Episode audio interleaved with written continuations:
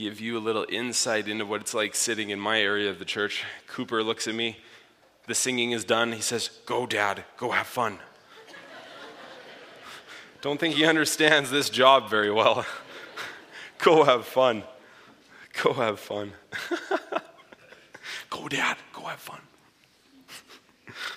Ah, oh, crazy. We're going to pray together as a church family. And as we as we go to prayer, there's a lot. There's a lot, and there's a lot we can pray for. There's a lot going on that uh, stirs our hearts.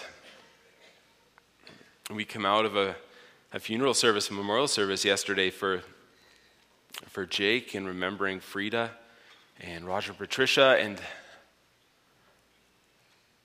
there's just a lot. It's the end of summer, and the thought of starting everything at church again is exciting, and yet the thought of all of this being shut down and church being on our cell phones, it could happen in a month from now, and it's scary because it's not fun. There's just a lot, and yet God is good, and yet God continues to show up in pain and in heartache, and He's there, just like He said He would and his promises are still true, they're still trustworthy. Those are good things. Oh, I'm going to pray. T- um, I'm going to include a few of the things from the bulletin as well as I pray. And again, I want to encourage you that just because I'm the one praying right now doesn't mean that you can't also take things to prayer. This prayer time is for all of us as a church. So, whether it's just quietly as I pause and you want to quickly say a prayer for something that God has laid on your heart, that is good. Oh, a lot of the services lately have felt, felt heavy. Sorry for that if I've been bringing that into a lot of the services. But just like, that's just the way my heart's been stirred lately. I don't want to pretend like it's not that way. I could, I could try to pretend like it's not that way, but it just is. So I want to thank you for your for your willingness to just let it be the way it is. And then after that, we'll get into God's Word and see what the Holy Spirit wants to tell us this morning. Father in heaven, holy, holy, holy is the Lord God Almighty. Um, Lord, we thank you. We thank you for our church family. We thank you for Jake and for Frida and our hearts hurt as we think about a friend of ours who's not with us. And yet, just like was shared at the funeral, John chapter 14, we can have confidence that you've prepared a place for us. A place where we can be united with you the way it was supposed to be, us with our Maker. A paradise. So we look forward to that with joyful expectation, and yet nobody wants to say goodbye to someone that they love. We ask Jesus that through your Holy Spirit, you would take care of their family in the special way that you do for people who are hurting and grieving. Blessed are those who mourn. Lord Jesus, would you stir our hearts to be your hands and feet, to call and encourage and write cards, and to spend time with Frida and to show her great love. For it to be more than words, for it to become actions that we do. Father, we come before you with all the other things that are on our hearts, the things that weigh us down, the things that distract us, the things that we stress about, the things that cause us anxiety, and the things that we lose sleep about. We come before you and we hand them to you. We ask that one more time you would carry this weight for us. Because this weight is too much for us to bear alone. Lord, we come into the service too, thanking you for your goodness.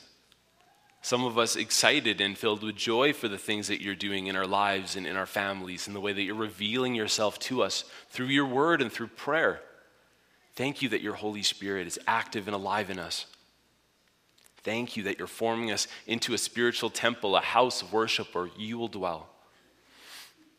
Thank you for that. Thank you for the lives that are being changed and the people that are growing and being discipled.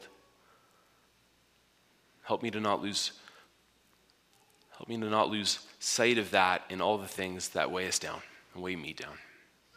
Lord, for our farmers who need encouragement, provide for them, Jesus, and show them how you can be there even in the midst of pain. For those, Lord, who are sick or who are afraid of getting sick, as the cases increase, we pray for peace. We pray, Lord, that we would be careful, that we would love one another well, and we would trust you, even in a world that's hard to predict and that's intimidating and scary.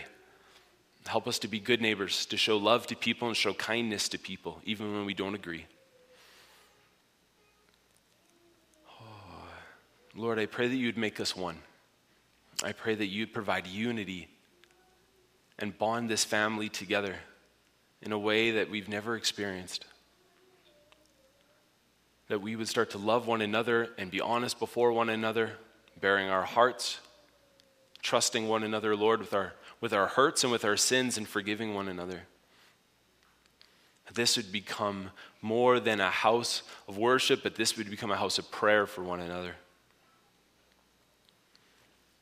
So many different families in this room, and yet I pray, Lord, that you would make us one.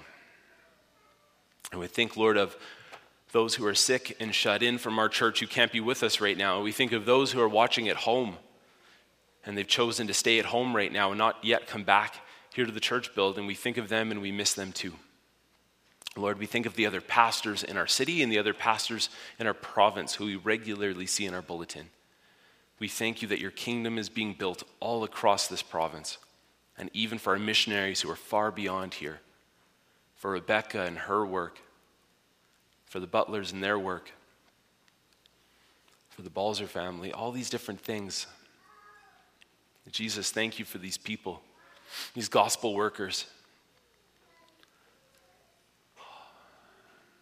You are so good. You are so worthy of praise. And we pray for, Lord, the unspoken prayer requests in this room the quiet things that people are thinking about right now that they haven't had the courage to share with other people. We think of those things right now, that they would hand these things to you and trust that you will listen and that you are with them. Take care of our families, Lord Jesus. Give us hope and boldness and courage. We pray this in Jesus' name. Amen. Amen. Well, my friends, you get me again this morning, but you get something better than me. You get Psalm 145. You may have thought I forgot.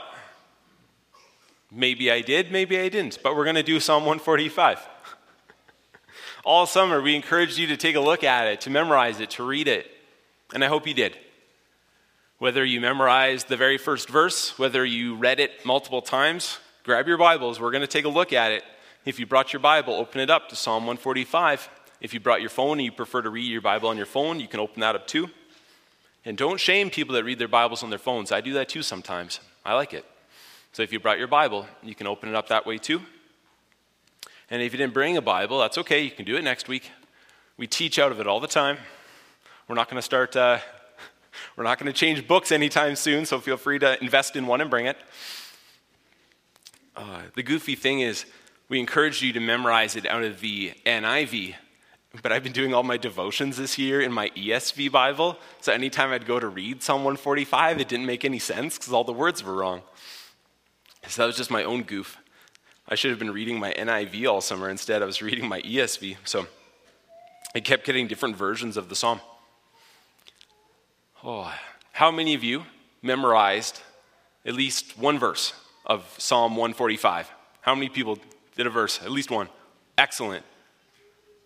Oh, how many people went all in and tried to memorize, even if you weren't successful, how many people tried to memorize the whole thing? A few people? Yeah? Kudos to you. It's a big, it's a big passage of scripture. It's big. How many of you, even if you didn't memorize it, how many of you read it through a few times this summer? Some of you read it through? Oh, I hope you're encouraged by it. I love it. And let me tell you why. I don't want this message this morning, because we're going to talk about 145. I don't want it to be um, fluffy and hollow, empty and void. because sometimes preaching on the Psalms can feel that way. Because often they're so repetitive or they're so happy and positive, it can just be very fluffy. Sometimes we can miss the theology in a psalm. I don't want it to be that way. I want you to know that the Psalms cover everything. Uh, King David, who wrote a whole bunch of these songs, experienced everything from incredible joy in the Lord to moments when he almost died, to moments when he felt like God had given up on him. So, whether you appreciate how happy the Psalms are, or if they discourage you because you don't like how positive and upbeat they are over and over again, these songs span every emotion. Some of these Psalms start with just anger and disappointment in the Lord and then end with hope because of God's great faithfulness and love. In Psalm 145 covers a whole bunch of things like that. As we read through it together, I want to point out some different themes that I see in it. Maybe you see different things in it too. But when I read it, it fell kind of into a few different parts. The first one was this reflection on God's faithfulness in the past. You have to remember, we're talking about something 4,000 years ago. But when David is writing these songs, it's just a few generations back. He was living in that time. So when he talks about the generations before him, passing it down, God's faithfulness, his might, his power, this wasn't fairy tales to him. This was his great great grandpa. This was his great great great grandpa. This was their life. The marching through the Red Sea, the falling of Jericho's walls, Samson taking down the pagan temple after he had completely sinned against God, Deborah and Gideon, the prophet Samuel, the very first king of Israel, Saul. This was happening but also the faithfulness of Abraham, Isaac, and Jacob a thousand years earlier. It's this reflection backwards. The psalm also has a middle piece that's a reflection on God's goodness at this present moment. You're going to see words like graciousness and compassion, his goodness, his love, and his righteousness. Those are things that David was experiencing throughout his life. He experienced those things, and I bet you have too the psalm ends with hope even in pain. It's going to talk about people who are falling down and people who are bowed down. It's going to talk about people who are waiting for God to provide. People who are hoping that God will satisfy them. And David's going to talk about how God meets those people too. And it starts and it ends with a declaration, a declaration of praise. So, there, now I've explained the whole thing. If you need to get up and leave, you know what I'm going to talk about. And if you stay for the rest of it, that's just a bonus. I feel kind of like a, a prosperity gospel preacher because this morning I'm going to try to preach without my Bible. Ooh, I actually memorized this thing, but I keep getting lost in it. I hope you're gracious to me.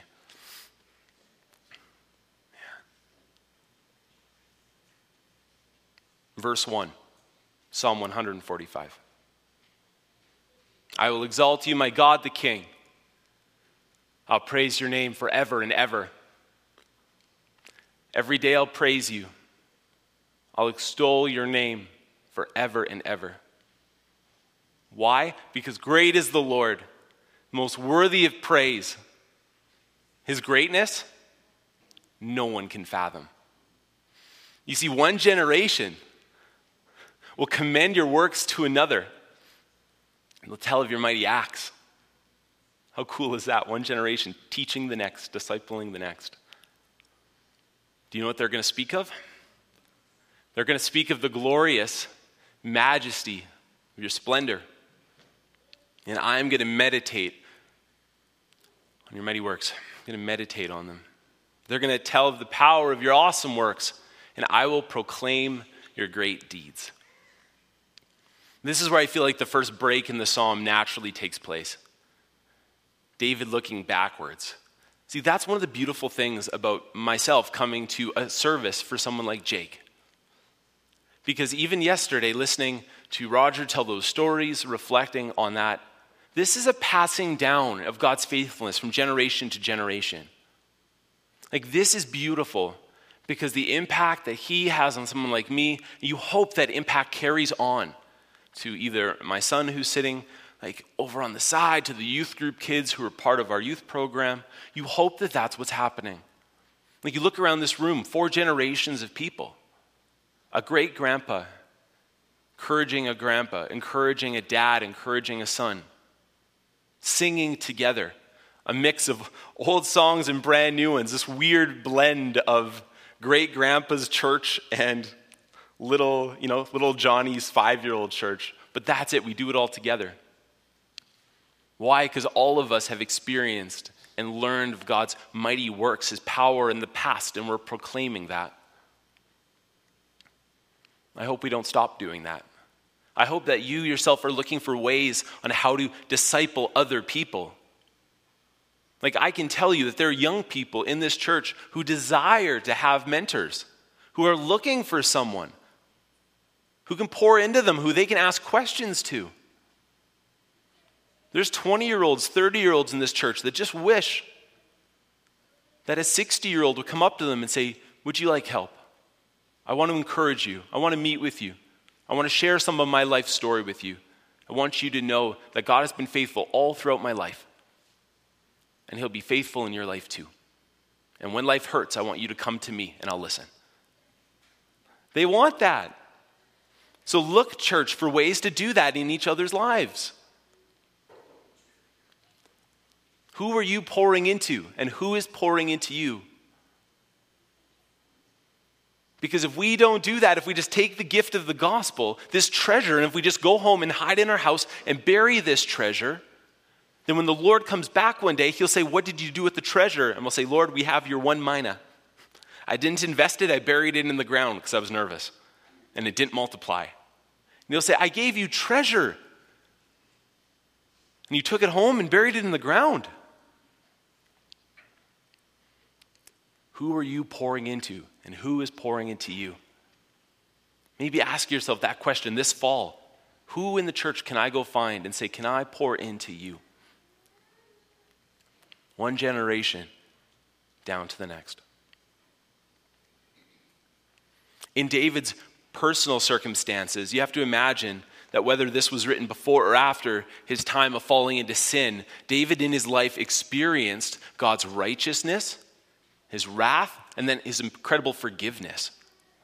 Because he fell very short of God's expectations and standards, and yet God still loved him and commended him for his heart. He understood God's compassion and graciousness because he knows that when he stole someone else's wife and had him killed, he deserved nothing but death. And yet, through the conviction of the prophet Nathan, he repents and receives forgiveness. Let's keep reading through Psalm 145. Take a look if you have it in your Bible.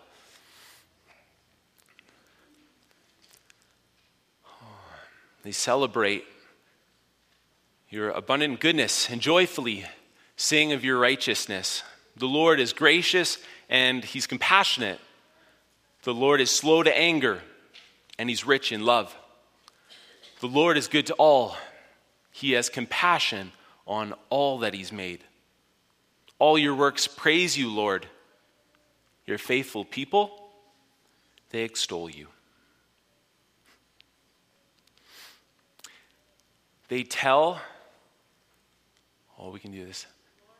They tell of your glory and they speak of your might, so that all people might know your mighty acts and the glorious splendor of your kingdom because your kingdom is a everlasting kingdom.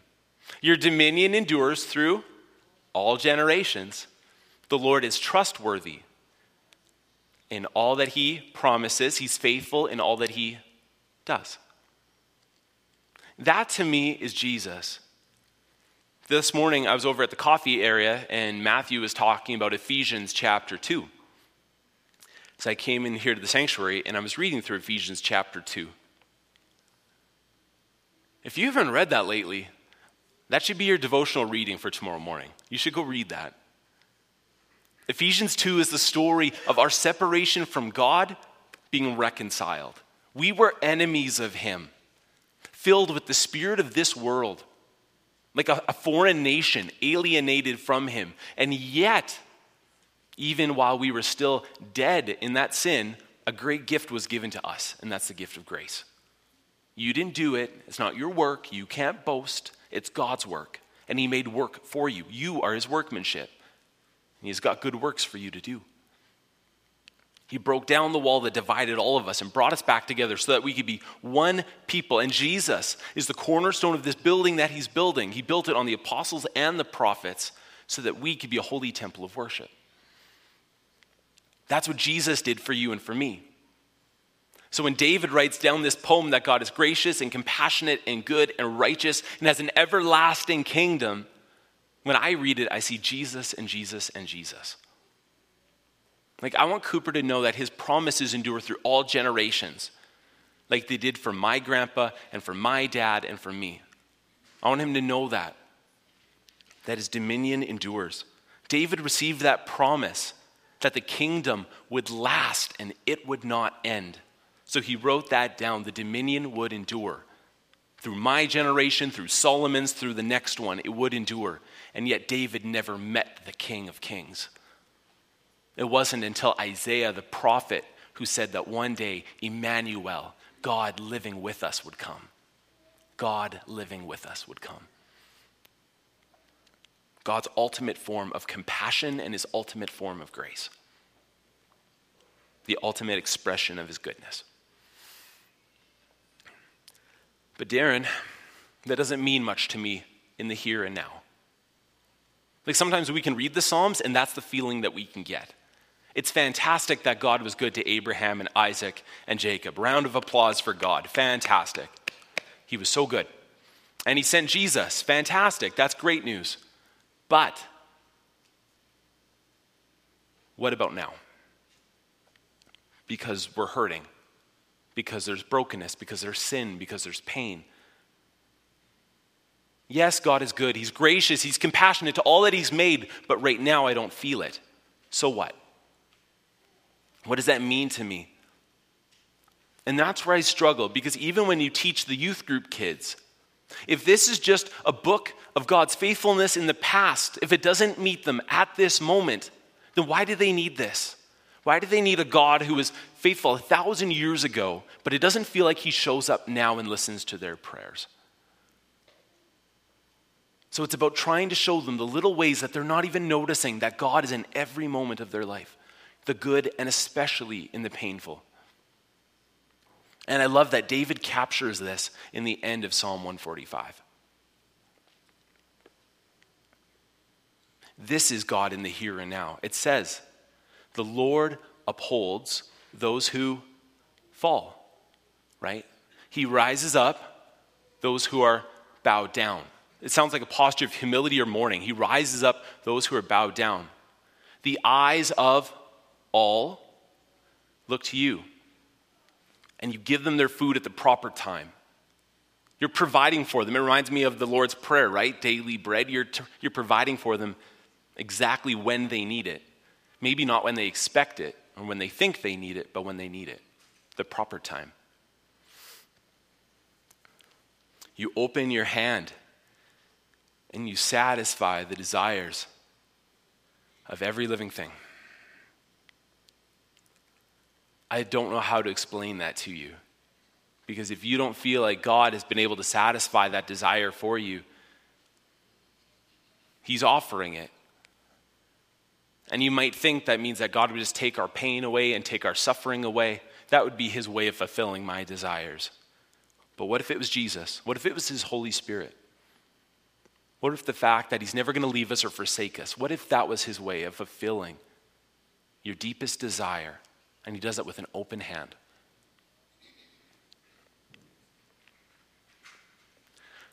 The Lord is righteous in all his ways, he's faithful in all he does. He fulfills the desires of those who fear him and he hears their cry and he saves them. That's why I don't mind going into a church prayer time and for it to be emotional, for it to not always be happy and positive, because he hears the cry of those who need saving and he's there for them. That's why we can bring our deep hurts before him and then honestly hand them to him. He watches over all who love him. But all the wicked, he's going to destroy. They're going to be separated from him forever. But those who love him, he's going to watch over forever. Is that not encouraging to you? Then he ends with a declaration. He ends with a promise. David says, My mouth will speak in praise of the Lord.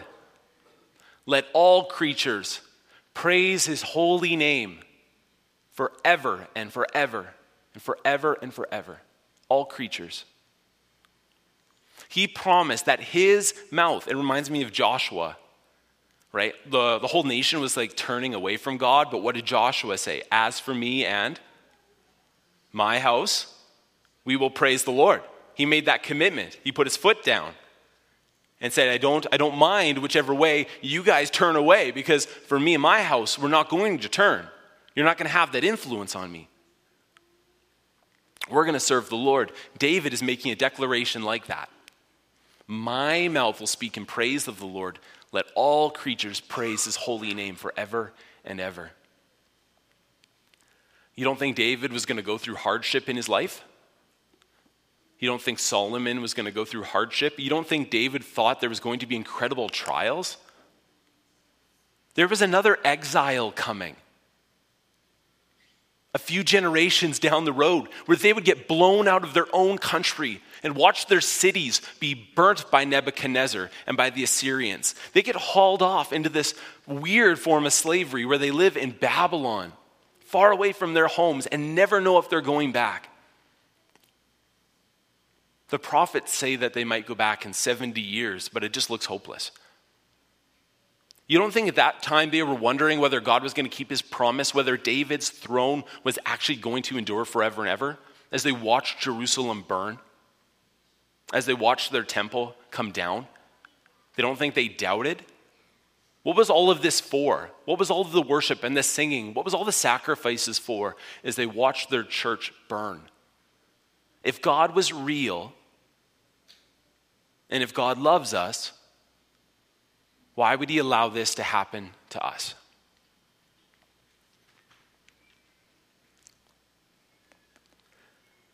Some of you may have seen in the news that a tornado went through a farmyard south of Hodgeville this last week. It's a friend of my dad's.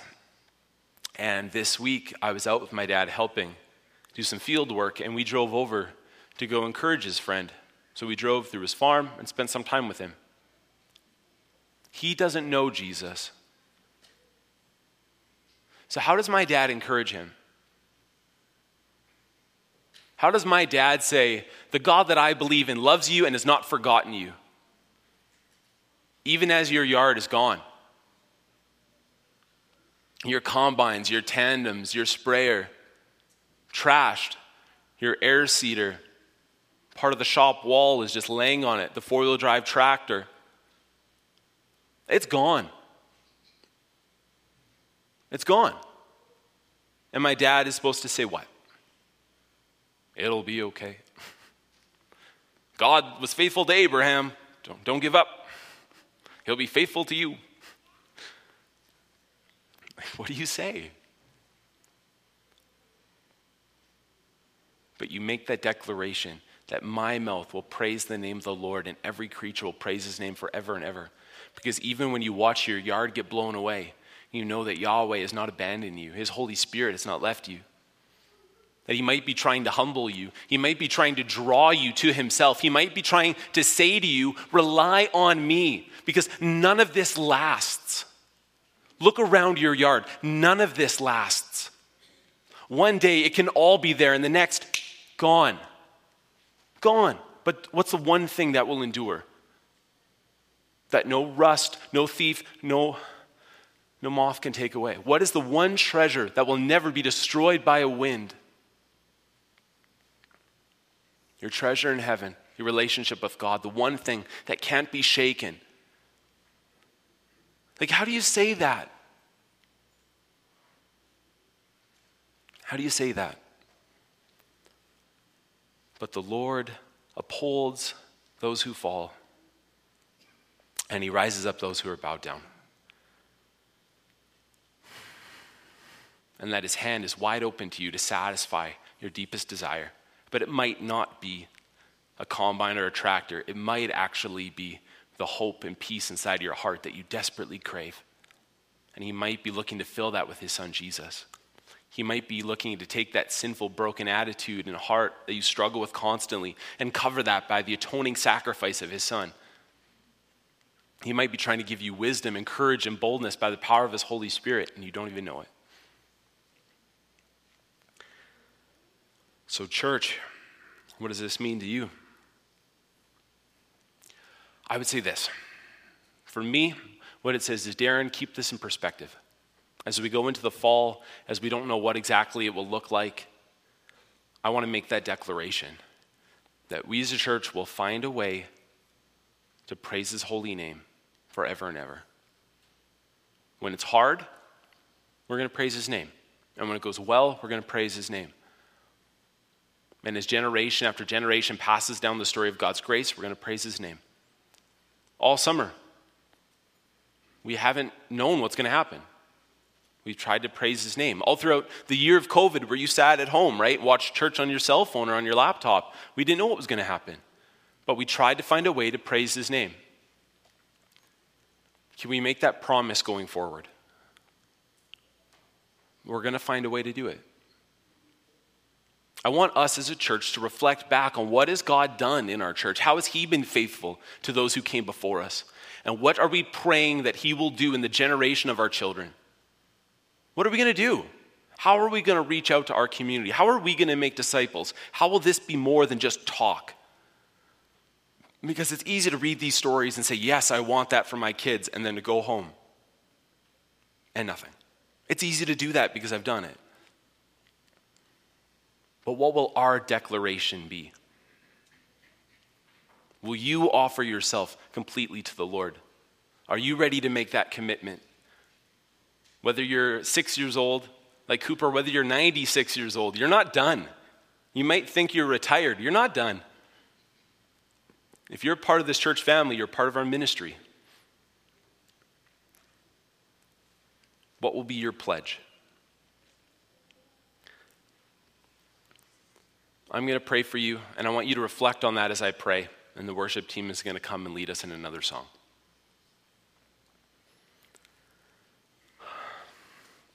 Father in heaven, would you please, by the power of your Spirit, reveal to me what you would have me do?